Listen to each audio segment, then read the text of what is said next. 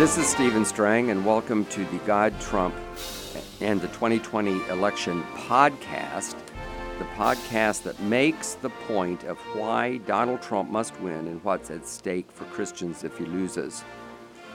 Today is October 6th, 2020. We are only 28 days away from the most important election of our lifetime. And I believe that it's very important that we stand with the president in his biggest challenge. Now, I wrote about this in my book, God, Trump, and COVID 19. That was the quickie book that I wrote in April. It's only 125 pages long, and I it's an update, or should I say, a sequel to God, Trump, and the 2020 election, which I wrote in 2019. And of course, when this novel coronavirus came from China, it affected, it became a pandemic, first of all, which is affecting the Christian community, the world, and the election.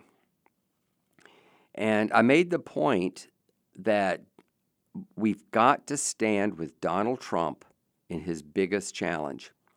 You know, it's ironic and hypocritical that many on the left have been so desperate to criticize President Trump in his quest to make America great again. For example, in his handling of the COVID 19 crisis, the criticisms were wide and varied.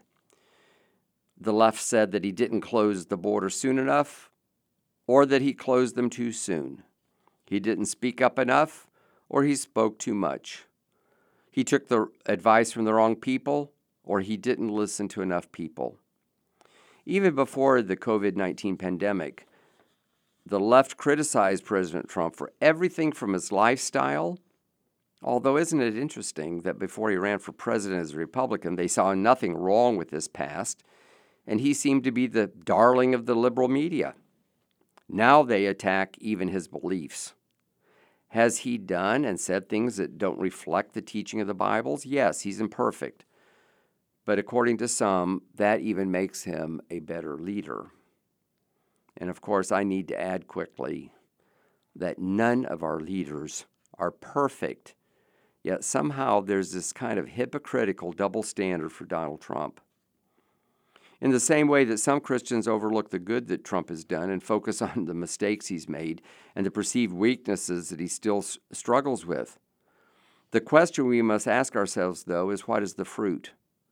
Donald Trump has probably been one of the staunchest defenders of religious liberties and freedoms we have seen. He makes no secret that he has an evangelical council that meets with him periodically, ministers to him, advises him, and at times even lays hands on him and prays over him. David Barton, the historian who's a good friend of mine, told me, quote, as Christians, we have cr- created artificial standards for our leaders that God doesn't have for his leaders in the Bible. I have flaws, Trump has flaws. We can point them out in a self righteous manner, or we can look at Hebrews 11 and see that all these great leaders had serious flaws, but God still used them. In my book, I quote Barton. He said that con- conservative Christians should, quote, look at what the president has done for the economy and especially standing for religious liberty, appointing righteous judges, protecting unborn life, and supporting Israel. So many things the Bible has specifically talked about. No president in our lifetime has gotten done as many biblically correct things as he has. End quote. Because of this, Barton told me that Christians must be willing to support Donald Trump and not allow the left to undermine his conservative agenda any longer. He points out that we don't have to win every American to our way of thinking. We just need to win more than we have now. Another friend of mine, author and speaker and leader Lance Wallnau, made the same point, which I quote in the book, quote, Figures like Churchill, Lincoln, and George S. Patton didn't step out of cathedrals onto the stage of history, yet we canonize them later as instruments who God raised up to meet a singular crisis. None of these were conventional Christians. They all had many detractors in the clergy, yet each one played a pivotal role in history. They stood strong against the enemies of freedom and play and help safeguard our way of life, and our Christian heritage. That's what I see in Donald Trump and why people support him despite all the criticisms thrown at him. In that respect, Trump resembles the British Prime Minister Winston Churchill, who often went against convention, decorum, and even his own party. Churchill was viciously attacked by the media in his day. Today, Donald Trump invites the same kind of bitterness and resentment by raising alarms about the unraveling of American society at a time when our political elite, elites, buttressed by the media, are denying that anything is wrong.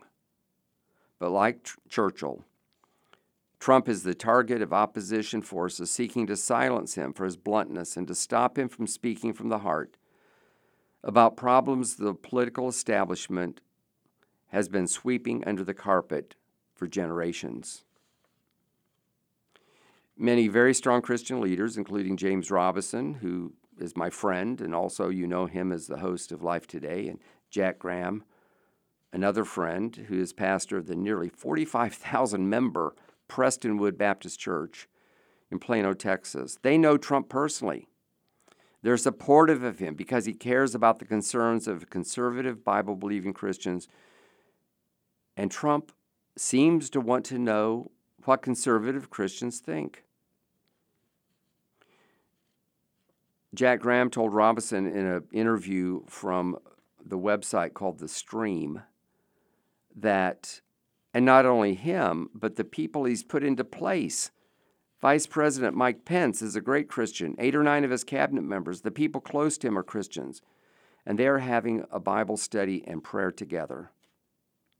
I believe that, like Churchill, God has raised up Trump for such a time as this, and we may stand with him in the midst of the challenges he faces. I hope you enjoyed this and that you'll want to read the book. It's God, Trump, and COVID 19. I encourage you to also get God, Trump, and the 2020 election. Both of these books are an apologetic on why to vote for Donald Trump. They're for sale many places, and they're selling well, I'm happy to say.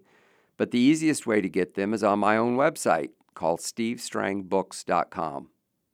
And if you go there, you get uh, a signed copy. Any book you buy there, you get a signed copy. There are special discounts. You can buy several in bundles. And so I push our own website on my podcast, and I hope you'll take advantage of this offer that I'm making. That's stevestrangbooks.com. That's my name, Steve Strang. No E on the end of Strang. Then the word books with an S, stevestrangbooks.com. I hope you'll go there but most of all, I hope that you uh, vote for Donald Trump on November 3rd, 2020. That's only 28 days from now. Thank you for listening to my God, Trump, and the 2020 election podcast. God bless you.